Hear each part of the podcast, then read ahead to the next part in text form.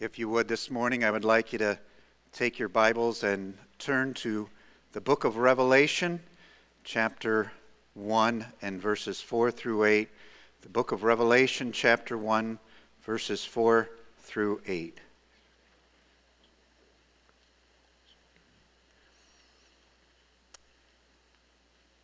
We are going to have PowerPoint. Good. Okay. Just checking there. I do want to mention before we begin this morning, um, without restating the obvious, we are super excited that Mike Briggs was voted in as our fourth pastor, the pastor of music and technology. And uh, so, a wonderful display of unity for our church body um, throughout the absentee voting. And then on Wednesday night, Wednesday night, we had some just excellent questions come forth from the, the congregation and then the vote afterwards. And uh, so he has officially uh, been voted in, and we will keep you posted on the details. Uh, some of the details simply couldn't be worked out until after the vote was taken. And uh, most of the things that need to be worked out, of course, obviously are from his end, with a house to sell, with kids who are in school, and uh, just a lot of things. So, but we will uh, inform you all along the way, and especially when uh, we are able to nail down a start date for uh, Mike and his family.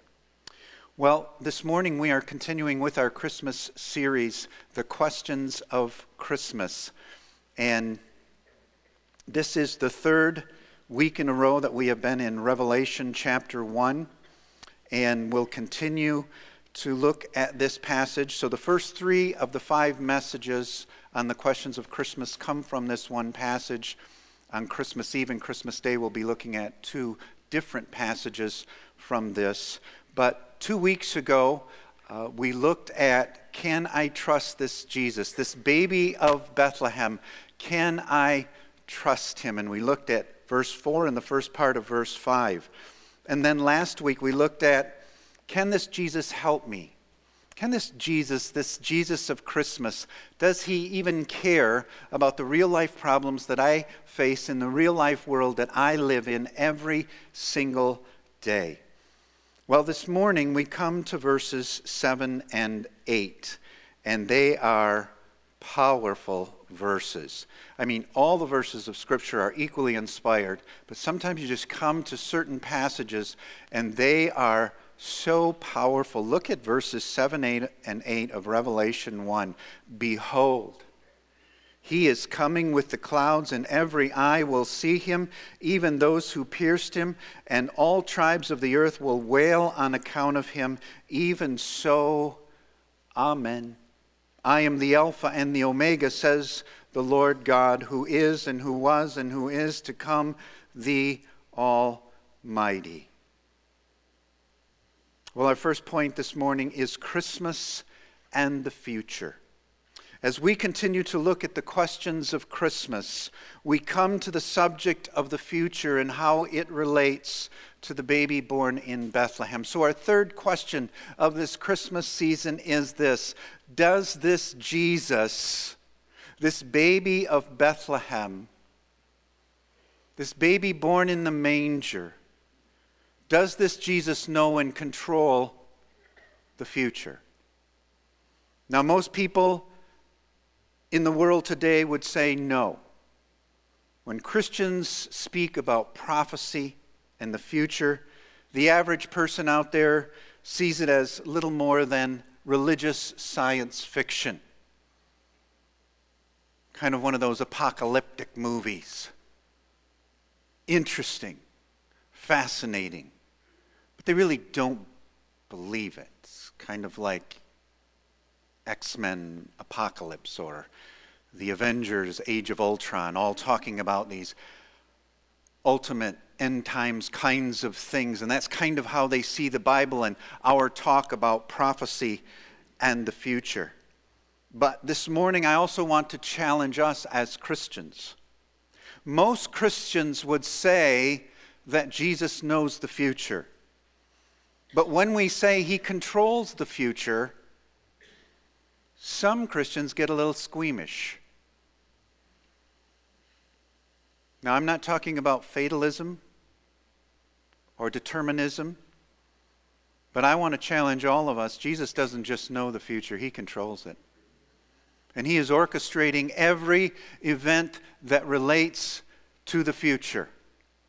And He is fully in control. Now, this is an important subject because the future can be a source of great anxiety and even paralyzing fear. And maybe there are some of you here this morning. And whether it was the past events of the election or just things that you see here in our country or around the world, you are afraid of the future. And I want to thank Pastor Chad this morning for the excellent video that we showed, that invite video. People are curious. Some people are just afraid of, of what the future holds, and it all depends on their worldview or what they're thinking or where they're coming from as, as they view the world. All kinds of questions related to the future.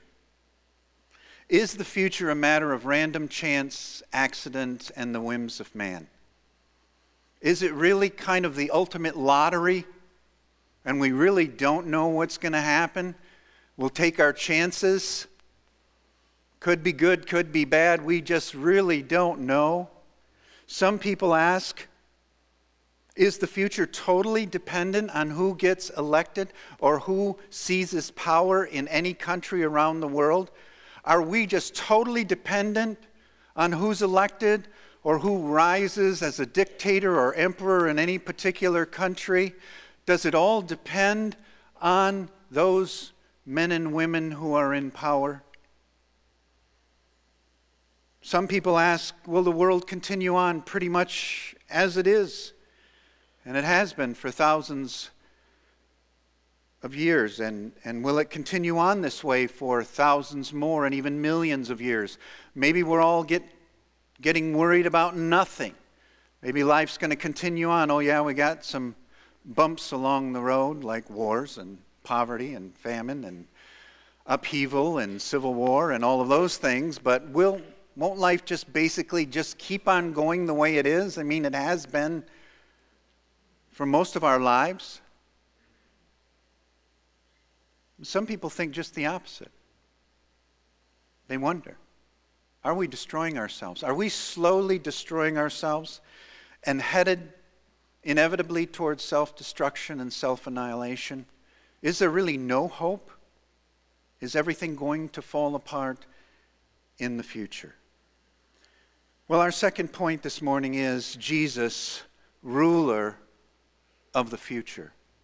In Revelation chapter 1, the Apostle John begins verse 7 with an important statement Behold, he is coming. The word behold here is a word of arresting urgency. It is the first of 25 times in which the word behold is used in the book of Revelation. It is behold. Pay attention. I want you to know something very, very important. He is coming. He is coming. And based on the authority of Scripture, we know with certainty that Jesus will return again. I don't know all the events of the future, or all the details, I should say, of the future, but I do know this. I will guarantee it based on the authority of Scripture Jesus is coming again. He is going to return again. Now, I want you to know this morning that this reference in verse 7 is a reference to the second part of his second coming. And if you know that, it will help the passage make more sense. When we speak of the second coming of Jesus, we are really talking of one event in two parts, separated by the seven years of the tribulation. First, there will be the rapture of the church, where we will be caught up in the air to meet the Lord. The church will be raptured. And then there will be seven years of tribulation. And then Jesus will physically, visibly return to the earth to destroy his enemies and to set up his 1,000 year rule and reign known as the millennial kingdom. Verse 7 is talking about part two of his second coming. So I just want you to know that. So he says, Behold, he is coming. Now, I want you to with me this morning, follow the logic of the passage. I want you to follow the logic that is being presented here by the Apostle John. In verse 4 and the first part of verse 5, we have this glorious description of the Trinity. Grace to you and peace from him who is and who was and who is to come. As I explained two weeks ago, that is a reference to God the Father, the eternal Father. And from the seven spirits who are before the throne, that is a reference to the Holy Spirit. The Holy Spirit is one spirit, but the number seven here is the number of perfection, referring to the Holy Spirit in all of his perfection and in all of his completeness. And then in verse 5 it says, and, and from Jesus Christ, the faithful witness, the firstborn of the dead, and the ruler of kings of earth. And then, after this glorious description of the Trinity, we have the glorious message of the gospel in the second part of verse 5 and verse 6 to him who loves us and has freed us from our sins by his blood and made us a kingdom, priest to his God and Father. To him be glory and dominion forever and ever. Amen. And that's what we looked at last week. So, glorious description of the Trinity, glorious presentation of the gospel message. And then John gets to the very heart and soul of what the book of Revelation is about Jesus is coming. So that's the flow here. That's the thought in this passage. And he says he is coming with the clouds. Now that's interesting here. The term with the clouds is used both uh, literally and figuratively or symbolically. It is used literally. John tells us that when Jesus returns, he is going to return with the clouds. This is not a surprise to us. In Acts chapter 1, when after Jesus' resurrection, when he ascended to the right hand of the Father, it says that he was taken up in the clouds. When the rapture of the church takes place, as described in 1 Thessalonians chapter 4, it says, We who are alive and are left will be caught up together with them in the clouds to meet the Lord in the air, and so we will be with the Lord forever. And then John says here in verse 7 that when he comes again, he will come with the clouds. So it literally means the clouds, but it is also figurative and symbolic in the sense that with the clouds refers to the brilliant light of God's glory and all of the pageantry and majestic scenery that will surround, excuse me, the second coming of Jesus. Really appreciated Nick's song this morning. Nick had emailed me a while back about what I was preaching on, and that song that he sang this morning goes perfectly, perfectly with this passage. I want you to know when Jesus returns again, according to Revelation 19. And if you're not familiar with the last half of that chapter, you need to read it and read it and reread it and reread it. Because it says that Jesus is going to come on a white horse. And he is going to be called faithful and true. And it says that he is going to come with the armies of heaven, and they will be dressed in fine linen, white and pure. He will be dressed in a robe dipped in blood and on his robe and on his thigh will be written his name, King of Kings and Lord of Lords. And out of his mouth will come a sword with which he will destroy his enemies. And then with a rod of iron he will rule the nations. What a tremendous description of the second coming of Christ.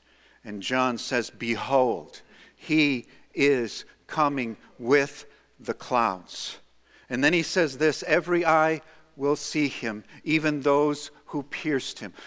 Somehow, someway, those alive at that particular time when Jesus returns visibly and physically to the earth to destroy his enemies and to set up his kingdom, at that time, every eye on earth will see him It will light up the entire sky, the entire universe, and he will return in this incredible, majestic scene. And it says, even those who pierced him. Now, those who pierced him is not a reference to the Roman soldiers, but rather it is a reference to the Jewish leaders at the time when Jesus was crucified who planned and plotted for his crucifixion. It is not a reference to all Jewish people, but to those Jewish religious leaders who were responsible for having Jesus crucified, for rejecting him as Messiah, rejecting him as the Son of God. Now, you may say this morning, but those people died a long time ago. How are they going to see him at this time? And that's a great question. What it refers to is all of those who are alive who have that same spirit and attitude.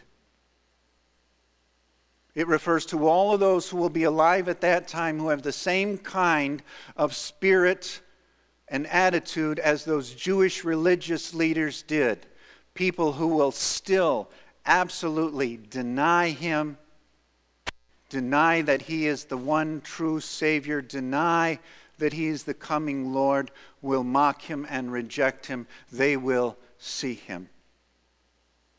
And then it says, And all the tribes of the earth will wail on account of him. This is a reference to the unbelieving Gentile nations of that time. Those who worshiped false gods, who worshiped false spirits, who didn't believe that Jesus is the way, the truth, and the life, and that no one comes to the Father through him, who rejected that, who, who believe that all religions lead to heaven. All of those who rejected the gospel, rejected Christ, instead believed in their own man made false religions, they will wail. The New International Version has, they will mourn because they will realize as he comes, it was all true. Everything he said about himself, everything that he said about his coming, it's all true and they will be cut to the heart. That's literally what it means when it says that they will wail on account of him. They will be cut to the chase, cut to the heart, because everything that Jesus said they will realize is true and they were dead wrong. So John says, Behold. Behold, readers. He is coming with the clouds, and every eye will see him, even those who pierced him, and all tribes of the earth will wail on account of him. And then he says this Even so, Amen. Now, maybe that'd be so easy to just pass over.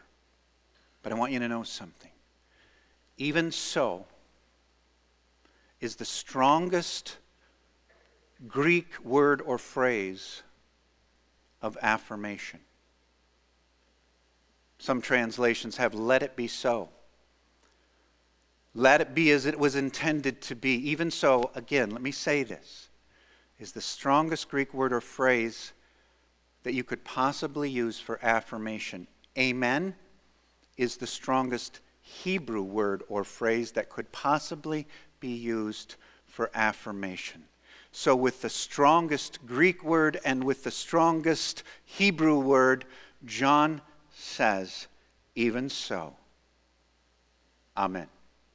In other words, it's going to happen. It's going to happen just like it says. But now watch this.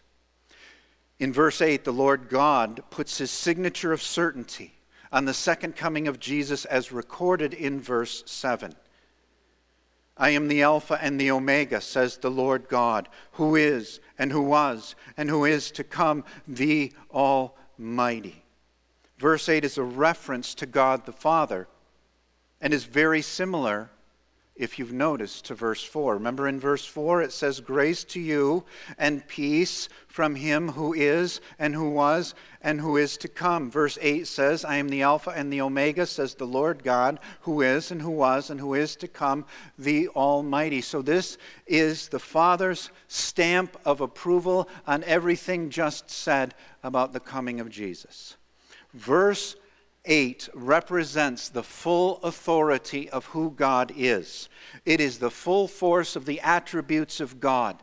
During the Thanksgiving season, we placed a special emphasis on the attributes of God. During our Thanksgiving praise service, people gave praise and honor to God for his glorious attributes. And here we have three specific attributes of God given to affirm and give full authority and credibility to the second coming of Jesus Christ. The first is his omniscience, that he knows everything. And he says, I am the Alpha and the Omega. As many of you may know this morning, those are the first and last letters of the Greek alphabet. But it is more than that. Those two letters, Alpha and Omega, represent the fullness of the whole alphabet and the fact that God knows everything. God knows everything about anything. He is the omniscient, all knowing God. Then, the second attribute of God that is used with force here is his eternality, who is and who was and who is to come. It is the fact that God has always existed. He didn't have a beginning and He doesn't have an end. He has always existed. And the ever existent one is described as He who is, who was, and who is to come. And then it says the Almighty, referring to His omnipotence, the fact that God is all powerful. He is the rule, the one who rules and reigns over all things and has full power and authority. He is the all powerful, almighty God. So follow along with what is happening here. The all knowing God says, Behold, he is coming. The eternal God says, Behold, he is coming. And the all powerful God says, Behold, he is coming. Let me say something to you this morning, and if you remember nothing else when you leave this morning, remember this. Nothing can prevent the second coming of Jesus from happening. It is certain. I'm going to tell you this morning it is going to happen, and it is going to happen just as it is described in the pages of God's Word. Nothing can keep the second coming of Christ from happening. It is certain. Let me tell you about the future. I am not a prophet except one who proclaims the truth of God. But I have no special gift of prophecy. I have no crystal ball, but I'm going to tell you the future. I'm going to tell you, based upon the authority of God's word, one day the church will be raptured from this earth. It is an imminent rapture, meaning that it could happen at any time, it could happen today. Let me tell you the future. One day, the Antichrist will rise to power. He will be a one world ruler. He will reign with great evil and wickedness. He will wreak havoc upon believers and upon the Jewish people. And he will come to power. His reign will be short, but it will be one with great power, great earthly power, I should say, and great terror. One day, I am going to guarantee you there will be seven years of tribulation that will come upon the earth. The Bible says this will be the worst time to ever come upon the earth, unlike any before it, and there will not be anything like it after it. I want you to know this morning that one day, as I described earlier, Jesus will return in power and great glory. He will destroy his enemies and he will establish his millennial kingdom. Let me tell you this morning that one day there is going to be a new heaven and a new earth in which God will rule and reign over us forever and ever. Does Jesus know and control the future? He is the future. He's got it all under control. He is guiding it right now in ways that are beyond our imaginations. And no matter what we see with our earthly eyes and hearts, everything that is happening around us is moving like a great train toward the end time events that have been ordained and are being worked out by our Lord and Savior Jesus Christ. And you may be asking this morning, what in the world does this have to do with Christmas? And I want you to know it has everything to do with Christmas. The Christmas, excuse me, the Christmas story describes a baby born in lowly conditions who will one day sovereignly rule over all things. When that baby was born in Bethlehem, his destiny was to be the ruler, the controller of all things, the ruler and controller of the future. Let me give you just a couple of examples this morning. Luke chapter 1, the angel Gabriel comes to Mary to tell her she is going to be with child. And in verses 31 through 33, Gabriel says to Mary, watch this, and behold, Behold, there's that word again. You will conceive in your womb and bear a son, and you shall call his name Jesus. He will be great and will be called the Son of the Most High. Now, watch this. And the Lord God will give him the throne of his father David, and he will, and he will reign over the house of Jacob forever, and of his kingdom there will be no end. Gabriel says, Mary, I want you to know I know the future. You are going to bear a son, and he is going to reign on the throne of David. He will reign forever, and of his kingdom there will be no end. Micah chapter 5 and verse 2. The prophet Micah says, But you, O Bethlehem Ephrathah, who are too little to be among the clans of Judah. From you shall come forth for me one who is to be ruler in Israel, whose coming forth is from of old, from ancient days. Bethlehem, I want you to know something. A ruler is going to be born among you, and someone is going to be born who is from eternity past. Let me tell you, this is far more incredible than any science fiction movie you will ever see. Micah is saying someone is going to be born in the little town of Bethlehem who has always existed. He is, and obviously a whole sermon in and of itself, he is from of old. He is from ancient days. Someone from of old, from eternity past, is actually going to be born in time and space reality in little Bethlehem. We think of Isaiah chapter 9. We love to quote verse 6, but when you quote verse 6, also quote verse 7. Isaiah 9, 6 and 7. For to us a child is born, to us a son is given, and the government shall be upon his shoulder and his name shall be called Wonderful Counselor, Mighty God, Everlasting Father, Prince of Peace. Now, watch this. Of the increase of his government, here's the future. Of the increase of his government and of peace, there will be no end. On the throne of David and over his kingdom, to establish it and to uphold it with justice and with righteousness. Now, watch this again from this time forth and forevermore.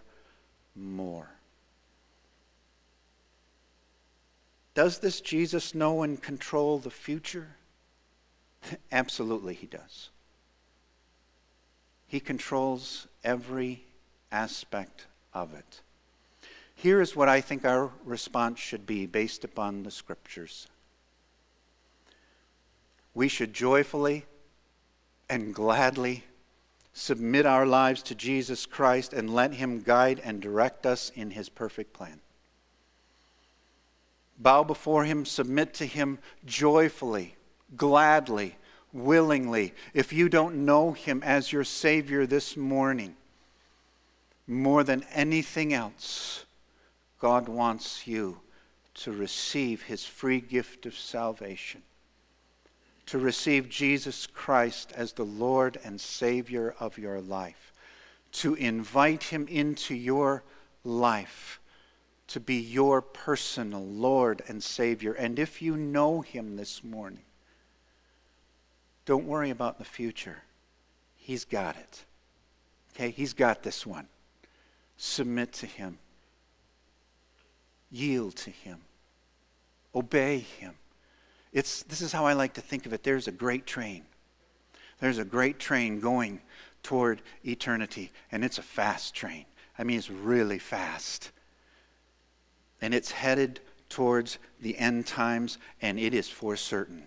And you know what the conductor is saying? All aboard. All aboard.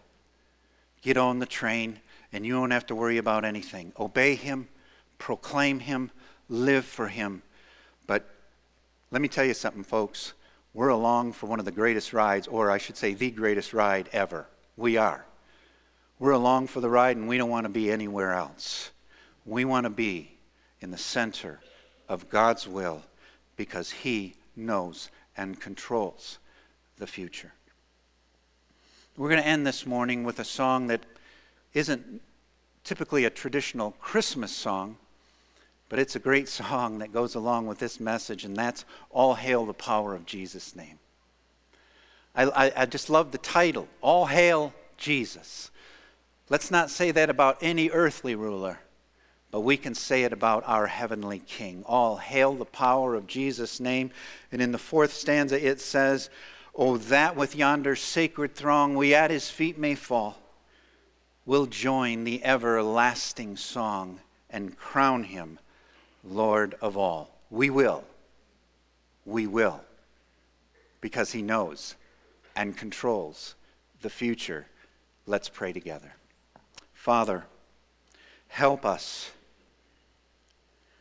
to find such great joy and exhilaration in serving you and living for you, knowing, and it is hard for us to even fathom, oh Lord, that you are totally in control, that history is going in a very specific direction, and you are coordinating and guiding all of the events. Thank you, thank you, praise you, praise you. In Jesus' name, amen.